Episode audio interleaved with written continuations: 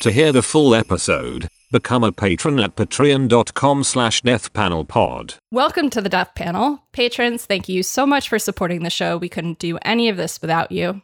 If you'd like to help us out a little bit more, share the show with your friends, post about your favorite episodes, pick up a copy of Health Communism or request it at your local library, or follow us at deathpanel underscore.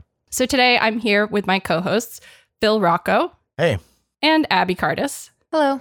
And the three of us are joined by returning guest and friend of the panel, Gabe Winant. Gabe is a historian of the social structures of inequality in modern American capitalism, an assistant professor of history at the University of Chicago, and the author of the fantastic book, The Next Shift The Fall of Industry and the Rise of Healthcare in Rust Belt America.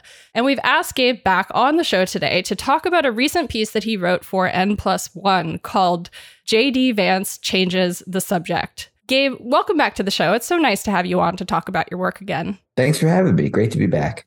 So, this piece that we're talking about today that you wrote for N plus one, um, it's obviously about JD Vance.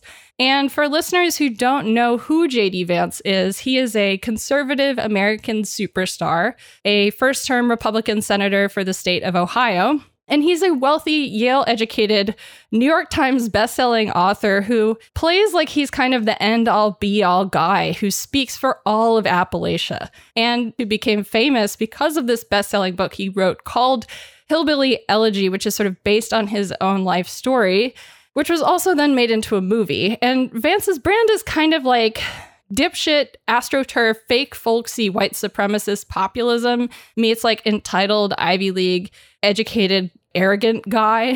you know, he's a big fan of eugenicist pop IQ loser Charles Murray. And Vance also heavily credits Murray's work for teaching him how to see the world and other people.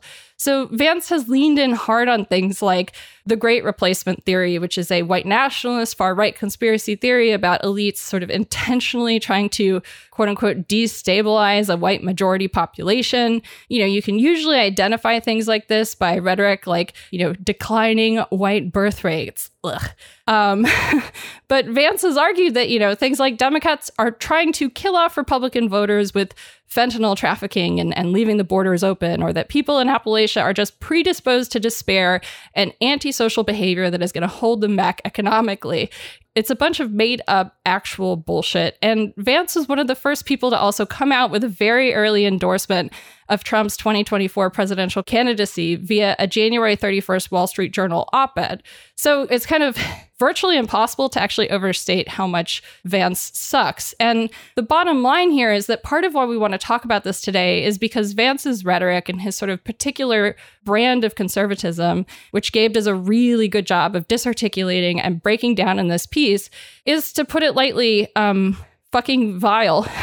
and in um, many ways today, you know, we're taking a first look at what to expect from the 2024 Republican presidential slate. I think in terms of Vance of the kind of white supremacist rhetoric that he champions and promotes, this is going to be a major part of the landscape of discourse. And it gives us a chance to really take stock of some of the racist, anti poor, and rabidly anti trans conservative rights rhetoric right now, and also to just think through how to resist and counter things that they might plan to leverage, like for example, Vance's sort of false framework of zero sum white supremacist pseudo class politics that Gabe you, you point out so well.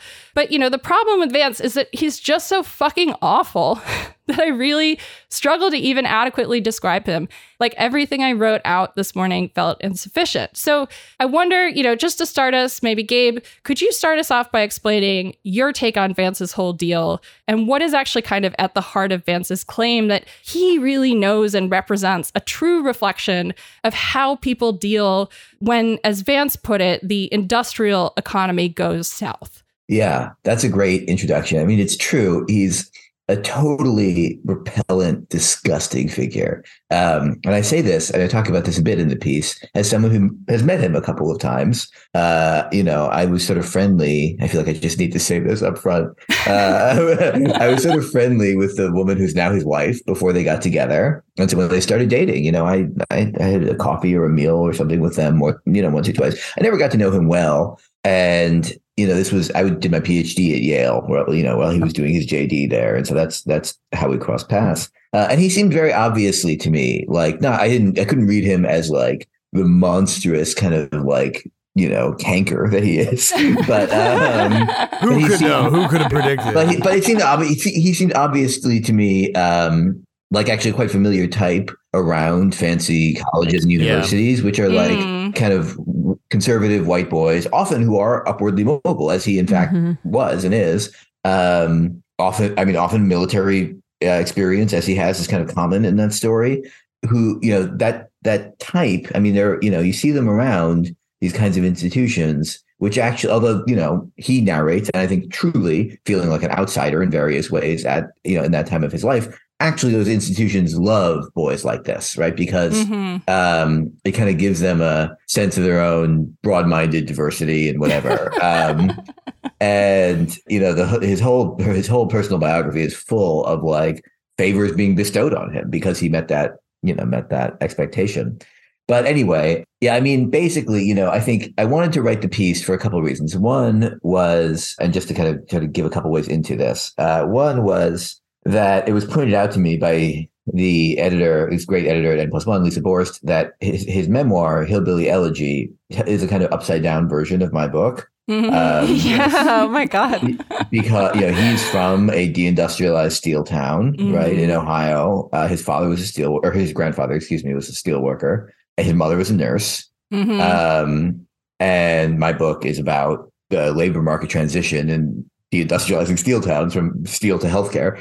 Um, and you know the whole narrative of his book, although he doesn't quite put it this way, is about how the kind of compounding pathologies of you know what he would call the white working class cause each generation's women to be unable to provide the care to the next generation that it requires. Hmm and uh, that you know that then kind of breeds a culture of poverty uh, which he then escaped because of his own grit and because his own because his grandmother Mamaw kind of was able to break the cycle with him that she had enacted on her own daughter his mother. Then we can get more into that story if you want. We love But, a Mamaw um, redemption arc. yeah. And i just like i was kind of amazed by you know when this, i had read the book before because out of morbid curiosity but i had never made this connection. Uh, i was amazed when lisa pointed this out to me uh, right that the books are about the same exact thing. And what my book says is like you know maybe if we can kind of transcend forms of like the nexus of, of kind of racial capitalism and patriarchy and the capitalist labor market and kind of find more egalitarian ways of organizing and distributing care this process could lead toward forms of human liberation. And Vance's book says, actually, what we need to do is reinstall those hierarchies more powerfully um, so that To hear the full episode, become a patron at patreon.com slash deathpanelpod. You'll get access to this and the rest of our catalog of patron-only episodes, and be the first to get a new patron episode every Monday when it drops. With love, the Death Panel.